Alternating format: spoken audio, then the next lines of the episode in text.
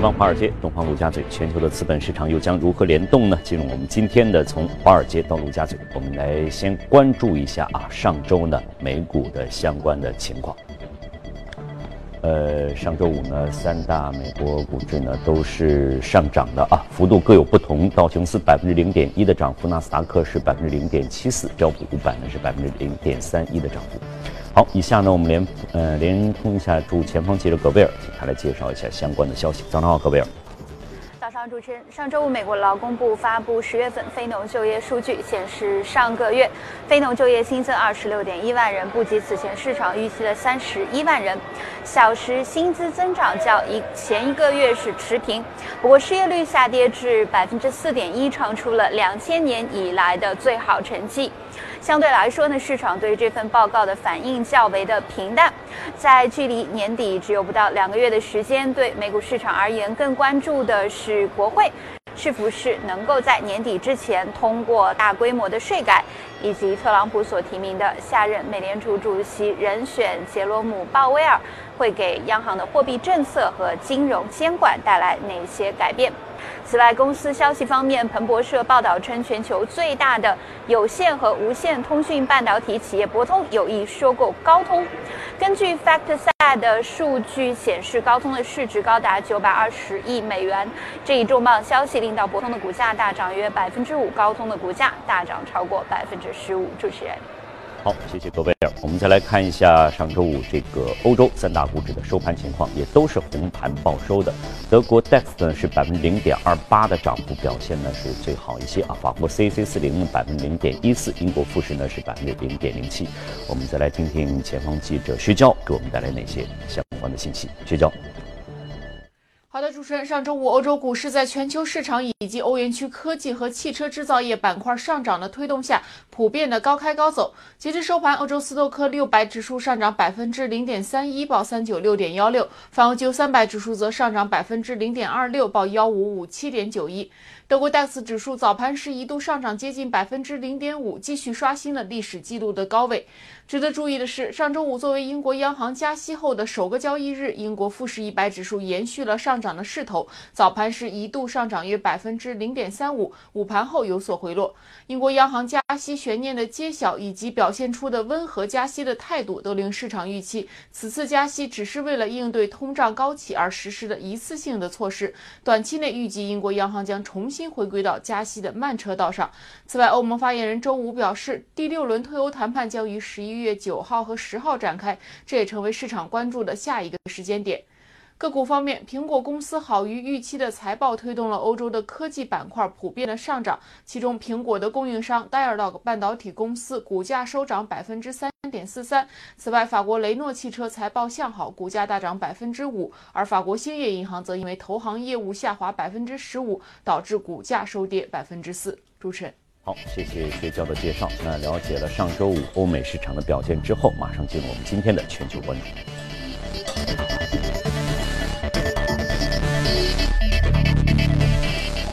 好，今天呢，我们还是和秦以秦总呢一起来呃进行我们这个全球关注。但是在我们正式开始这个介绍相关的信息之前呢，先来看看这个最近也是刚才我们的前方记者也提到了一个话题，就是苹果的新的这个手机开售，带动了科技股整个的表现，而苹果自己的表现呢也是相呃相当的出色啊。我们先来看一下，是在北京时间的上周五的凌晨，苹果它发布了截至九月三十号一七财年第四财季的财报，显示出公司第四财季营收是在 五百二十五点七九亿美元，同比呢是增长了 百分之十二， 净利润呢是在 一百零七点一四亿美元，同比增长了 百分之十八点九， 每股的摊薄收益是在 二点零七美元，同比增长了 百分之二十四。 另外呢，截止到九月三十号，苹果持有的现金和现金等价物总额是在两千六百八十九亿美元，这个叫第三财季增长了达到七十四亿美元。我们再通过几幅图表来了解一下相关的情况。这个呢是它的这个各个产品给它带来的利润啊收入的情况，我们可以非常明显的关注到 Apple 这个苹果的手机啊，应该是占比是最大的。这个是苹果呢，是贡献了这个 iPhone 呢，为苹果整个呢是贡献了超过一半的这样一个收入啊。百分之五十四点八。这是手机的一个销量情况，确实是在整个的这个过程当中，我们看到手机的这个销售，尤其是相当的，等会儿我们稍后要提到的这个最新款的 iPhone X， 可能大家可以去关注一下它的这个销量，确实比这个此前的 iPhone 八呢要好像表现的好了很多啊。好，我们继续来关注一下相关的一些消息。由于这个美国众议院的新税改计划，希望把公司税永久性的降到百分之二十。并且呼吁将海外的资金汇回美国时的一定呃一次性的税率定为百分之十二，转回非现金资产时的税率定在百分之五。那分析有认为，苹果将从这次税改当中获益。那我们再来看看苹果在上周五的表现，来看记者王早前发回的报道。好的，那么财报利好加之 iPhone X 在全球范围内开售，推升苹果的股价呢，在上周五开盘的时候一度是大涨百分之三点七，使得市值呢也是一度冲破了九千亿美元大关。首先，我们来看 iPhone X 的开售，全球的苹果门店前呢是再度出现了大排长龙的景象，分析师也是较为的看好。摩根士丹利的分析师认为 ，iPhone X 开启了新一轮 iPhone 升级的周期，而这个周期期呢，在中国的爆发是特别的明显。这位分析师维持了苹果股价的买入评级，目标定价是维持一百八十五美元。但是与此同时，并不是所有的华尔街分析师都认为 iPhone X 的成功是不容置疑的。德意志银行的分析师似乎是抱持着较为谨慎的观点。他认为呢，价格超过一千美元的高端智能手机能否大规模的受到消费者的拥戴，可能还要等到今年年底，也也就是其假日季过后呢，才能够看清局面。我们看到，从年初至今呢，今年苹果的这个市值已经是增加了两千八百三十亿美元，这相当于一个是怎样的数字概念呢？相当于整个富国银行的市值，或者是两个 I B M 的市值。那么下一个问题，大家可能会问，苹果将在什么时候成为，或者是它是否能够成为首家万亿美元市值的企业呢？我们来看，目前在市值排行榜上的第二名是谷歌的母公司 Alphabet， 市值是达到了八千一百二十亿美元，而第三位呢，则是微软，市值位列六千八百九十亿美元。主持人。谢谢我们的前方记者啊，他也提到了很多分析师呢曾经对这个苹果呢进行一些分析的报告啊。我们再来看一下汇丰的分析师兰伯格在上周的报告当中就写到，鉴于一些新 iPhone 的售价已经超过了一千美元，他认为苹果已经不仅是一家科技公司，还是一家奢侈级非必需消费品公司。而它的这个估值和同类公司比起来还算便宜啊！苹果相对于其二零一八年每股盈余的市盈率只有 十二点五倍，而奢侈品的零售类股的平均的水平是在 二十二点五倍。那汇丰呢就给了苹果的买入的评级，目标价在一百九十三美元。另外，瑞银呢把苹果的股价预期从一百八十上调到了一百九十美元。投行呢 K B M 资本呢也上调了苹果公司的股票评级，达到增持。同时呢，他们将苹果股票的基本假设情境下的目标价设定在一百八十七美元。但是刚才就像刚才我们的前方记者也提到，并不是所有的分析师都是有这样一个非常相似的这样一个相同的这样一个评价，甚至我都觉得挺有意思的，把它列入了一个奢侈品，嗯，非必需品这样的。对，这个出发点好像是比较新颖的。对，你看一下我这台苹果是啊，您特地带了、啊。对，为了做这个节目，嗯、其实这个是二零零二年呢，是一个嗯 ，iBook G 四 是吧、嗯？当初买的时候我记得是八千八千多人民币。零二年八千多人民币，对，这个当零二年的时候贵了吧？对，应该是应该还可以。所有的电脑笔记本的大大差不多，大多都是在一万块左右，嗯、是吧、嗯？我就想，当初 iPhone 的 Apple 的那个市值的话是九十亿美金，就是出这款那个 G 四 的时候。那现在的话应该是九千亿美元，嗯，是吧？其实刚刚主持人讲是什么时候突破那个一万亿啊？其实它早就已经突破了。为什么这么说呢？嗯、你从一二年到一七年这个五年。苹果其实通过股息的发放，包括是一些股票的回购，已经向市场反馈了两千两百九十三亿美金。我们再加上这些，对，加上九千亿的话，嗯、其实它早就已经是一个万亿级别的一个科技公司了，是吧？嗯，真的是，这个是在创造这些颠覆性产品方面的话，我觉得苹果真的是做得非常的好。嗯嗯嗯。而且刚才我们关注到这个 iPhone 的销量，在它的整个的这个产品当中占比是越来越大，而且做的做的贡献也是最大的，超过了一半还要多一点。那么现在呢，也有些分析师认为，这个 iPhone 的手机是否能够持续出现这种火热的状况？虽然我们看到了这个 iPhone ten的这个，比如说我们的报道当中看到了，可能它的这个销售过程当中又出现了门口排队的现象，但实际上 iPhone eight是没有出现这种情况。对。那么现在可能最关键的就是它们发生了比较大的一个对变化。我觉得这种变化呢，就是因为我自己还没有去体验啊。这个接下来的话，就是还是一些 A R 的一些杀手级的一些应用，是吧？嗯嗯、这个我觉得排长龙最最大的时候，应该是在 iPhone six出来的时候。你看那个纽约门口的话，一千四百多名，是吧？嗯嗯、那现在的话，其实它排队，我昨天看一个数据，只有八百多人，的确人数已经是少少下来了，是吧？嗯、但是呢，就是说接下来这些。以及对一些 A R 包括教育啊各方面领域的一些杀手级的一些应用，我觉得是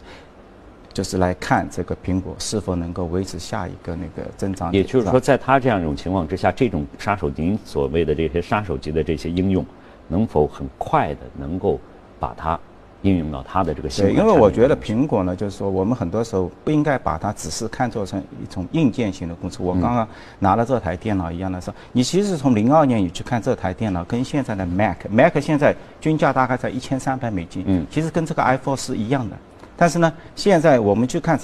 苹果的一个报表，就是说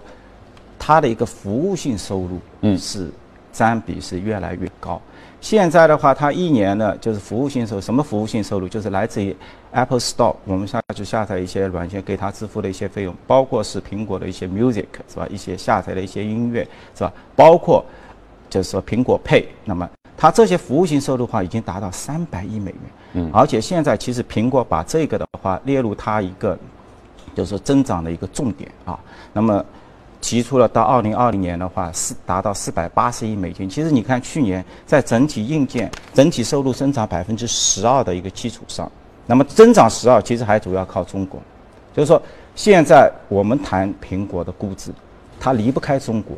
因为中国现在是六月份中国是下跌百分之十的，苹果就是缓慢。嗯，那到了九九月份这个季度，中国是在真增长的嘛，直接把苹果带起来。按照现在那个大摩分析师他的一个预测的话，明年中国的苹果的一个销售值给到有七千五百万台。嗯、那么如果这个现实的话，那么中国接近百分之二十六，还是整个的它的整个在这个产品大中国地区整个一个苹果的一个销量，嗯、那包括 iPhone 啊，包括其他的一些 iPad 啊，或者是一些 Mac 是吧？其实 Mac 跟 iPad 的话，我们也可以看到，其实它的增长 ，iPad 的话已经是连续两个季度都在增长，所以中国对。整个一个苹果的话是至关重要，可能很快就会从去年的百分之二十，接近百分之二十九点几，那么会接近到二十六到二十七。嗯嗯。那么远远的话，就是仅仅中国这一个市场就可以替代整个欧盟，当然包括像日本的话，完全是甩在后面。跟美国本土的百分之三十六几乎也是可以抗衡的。嗯，其实我我也很关心，就是我们现在是什么样的一个大概的一个人群呢？会会会会去喜喜欢使用这个苹果的一些产品？嗯、我很关心，您这个是零二年买，零二年现在还能用吗？呃，完全可以使用，完全可以使用。你你有更换吗？你有更换吗？呃，我没有更换，一直在用这个。啊、呃，一直在用，就是除了它的一个电池是吧？嗯、你可能就是要插电源了，因为它的电池的话，嗯、十几年的话它有点老化了，嗯嗯其他的都，我就觉得这就是一个赚钱的公司，就是。有一些 software 你不断的在更新，嗯，是吧？不断的持续不断的一个更新，然后的话有一些服务级的一些产品始终能够广住你啊，然后的话不但有一些新的，你像那个 iPhone 啊、iPad 啊、iWatch 啊，就是一个生态链的一个体系的新产品，不断的就是把用户的话紧紧的捏在一起。最后，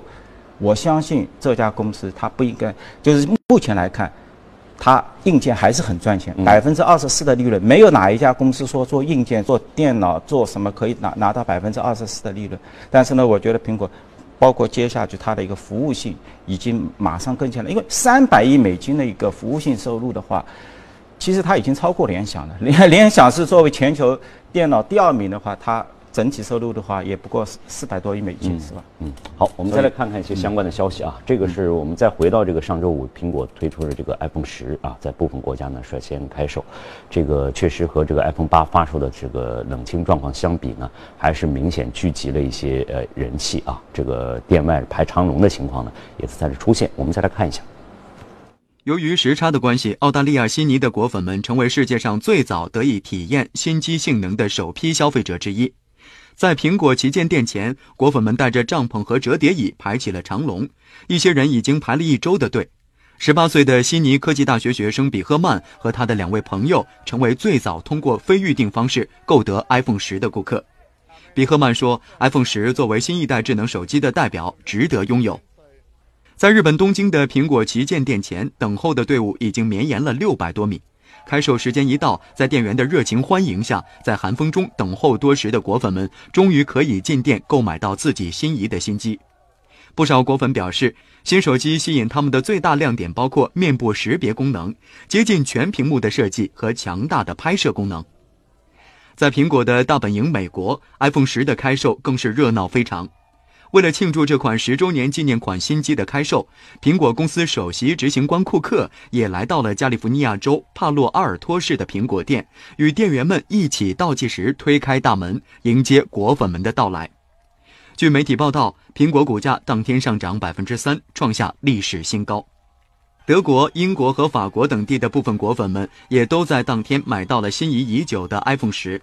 但在法国巴黎和普罗旺斯地区艾克斯的一些苹果店前出现了小规模的抗议，抗议者聚集在苹果店前，指责苹果公司有逃税行为。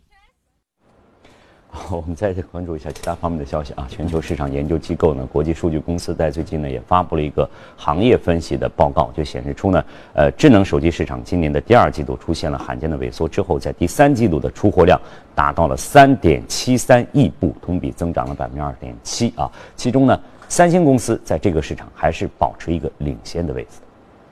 I D C 的数据显示，二零一七年第三季度出货量排名前五的手机厂商与去年同期相比均实现了增长，其中三星以八千三百四十万部的出货量遥遥领先，市场份额达 百分之二十一点二， 连续第三个季度稳居第一。苹果以 百分之十一点九 的份额排在第二，华为以 百分之九点九 排在第三。今年第二季度，苹果与华为的份额差距为 零点七个百分点。第三季因苹果推出 iPhone eight， 两者差距小幅放大。 O P P O 和小米分别以 百分之八点零 和 百分之七点零 的份额排在第四和第五位，小米的跃升十分令人瞩目。小米去年同期份额仅为 百分之三点九， 今年出货量大增 百分之九十一。 与往常一样，第四季度将是今年的决定性季度，由于三星、L G 和中国手机制造商争相推出新产品，加上苹果公司 iPhone eight、iPhone ten 发售，预计第四季度高端智能手机市场竞争将更加激烈。这是片子也是反映出刚才我们的前方记者也介绍了，在年底前这个购物季有可能才是真正的体现一个这几家公司到底谁能站住今年的这样一个排位的这样一个相关位置当中。嗯，我觉得就是说包括苹果是吧，它对整个一个投资业金融界影响也是非常巨大。嗯，这我为什么这么说呢？嗯，就是说就是你到了一个公司到了七千亿八千亿美金了，大家都觉得你很大，你怎么持续给市场回报？就是买入的机构投资怎么获取一个回报？沃伦巴菲特也买了买了一点三亿美金，接近两百两百亿美金全部砸进去了，你怎么让他退出？这个问题是放在苹果的一个面前。那我就看到其实从一二年到一七年这个五年看的话，苹果其实股价是跑输了 S and P five hundred的啊，因为苹果是涨了 百分之七十四， 但是如果你看标普的话涨了 百分之九十多，然后看标普的科技盘指数的话涨了一百二十多，其实苹果是跑输的。嗯啊，但是呢这个公司它也在诠释整个一个金融界就是最典型的一个原理，就是说一定最终投资者的一个获利你是要从实体界获取的，就像我们国家现在所倡导的，就是说股市必须是到实体，就是你的钱必须要流入到实体经济去，然后呢你的回报也必须来自于实体经济对你的一个回报。嗯，当初零二年的时候苹果是九十亿美金的一个市值，那么你现在达到这样的一个水平，投资者拿到什么？不是说我们不断的把钱堆进去把它市值的，目前而看的话其实过去五年苹果已经向市场反馈了两千多亿两千多这个两千多亿美金，就是说这个公司你还是要不断的，一方面你有现金流，苹果赚钱最主要原因呢，就是它的经营业务不占用它的现金，它反而从供应商那边拿到钱，因为你去看它的应收应付款，那么是应付大于应收，这个日期，所以而且是有九十天，现在是九十，以前一直是七十天，两三个月的时间都给他占用了。同时，他利用他很好的一个债券的一个评级，获取了一千多亿美金的一个负债的一个情况，嗯嗯嗯、然后把这个负债的话，不断一百亿 cash。我就股息发给你，同时每年保保证有三百亿美金的一个股票的一个回购。这是您说的，实际上它并不是通过股价的上升给你带来获利，而更多的是我通过我的现金分红，通现金的分红，整个这个直接给你啊。对，对于我就是说，对于大型的一些机构投资者而言，它一定是不动的。我买的股票不动，那么这个股价怎么上涨？嗯、股价的上涨一一方面来自于它 P E 的上升，另外一方面很重要的就是来自于股票的回购，因为你每年用现金流不断的进行股票回购，你的股本是不断的缩小的。从一二年到一七年的话，我们看到苹果的总股本从六十二亿缩到现在只有五十二亿，就是减少了百分之二十。那这个百分之二十的一个地点，就是它的每股的净资产的一个递增。那这正是巴菲特像这些机构投资者希望看到的。嗯，就是拿着不动，它股价也会上涨。好，那么我们再继续来关注一下，这个也是它的一个特性，现在表现得非常强势的一个原因啊。另外呢，由于这个苹果产业链呢加速向大陆供应商转移，分析预计呢部分 A 股供应商将会受益啊，具有强劲的增长的动力。另外，这个 iPhone ten的预购量呢已经创出了历史的新高啊。重点呢，各位呢也可以关注，比如说这像大族激光、立讯精密啊、信维通信、东山精密、信维通信，还有安捷科技等等。而日前呢，多家技术企业发布财报，业绩大涨，也令股价创出新高。其中呢，像这个苹果、字母表呢、微软、亚马逊和脸书啊，这五家技术企业的股票市值呢，也是共计接近在三点三万亿美元啊。呃，这是我们又提到的一些信息。刚才我们也提到了产业链方面，也提到了一些科技股这些呃。股票的这个市值也在不断的上升过程当中，也就是通过我们苹果这一家公司，也是带动了其多其多其他很多的这些科技股类的一些公司。对，我们A股的跟它苹果相关的话，至少市值也创造了两千多亿以上，嗯、是吧？真的是带动了一批。但是呢，就是作为我们投资者而言的话，其实对于就是你的主营业务收入超过百分之五十或者六十，你来自于苹果的，现在对估值的话，你还是要非常警惕。为什么呢？因为从国际市场上，包括对日本啊、韩国啊，甚至我们中国台湾的一些企业的一些估值来看的话，嗯、基本上苹果收入超过百分之五十以上的这个估值的话，在十到十五倍之间。所以目前我们回过头去看 A 股的一些收益公司，也要带着这样的一个估值去看是否昂贵了。东西虽好，但也不要买贵了。就是，嗯，您会您会去买吗？这个是？呃，我现在对于一些如果是一些新的一些杀手级的一些应用，比如说它的一些，其实有很多顾客他们也提到，吸引他的是这个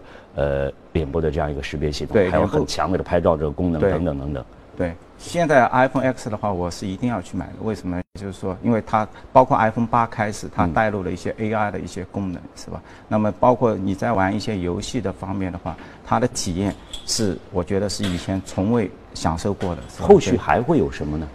呃，我觉得后续的话，肯定还是苹果的，按照它的一个布局，它说一切智能之母都是 A I， 是吧？从汽车也好，健康护理也好，它会带动整个一条产业链都会聚集起来。我觉得这就是苹果下一个方向去做的，是吧？彻彻底底成为一个消费消费类级的一个公司，就是因为通过 service 已经看到了两亿用户，去年它已经从这个两亿用户上面，光你不断的下载这些 A P P 音乐，它已经赚了你四百亿美金了。嗯，我相信这个应用还会向实体其他方面，教育或者医疗、汽车各方面领域不断的去一个扩展，是吧？嗯，所以还是值得期待去看啊。好，那谢谢啊，谢谢秦总。今天呢，我们这个花了一呃比较多的一点时间来来说这个苹果，当然它确实是值得我们去花时间去关注，而且可以给我们很带来很多的一些借鉴的意义在这里。嗯、好，这里是从华尔街到陆家嘴，我们稍后继续。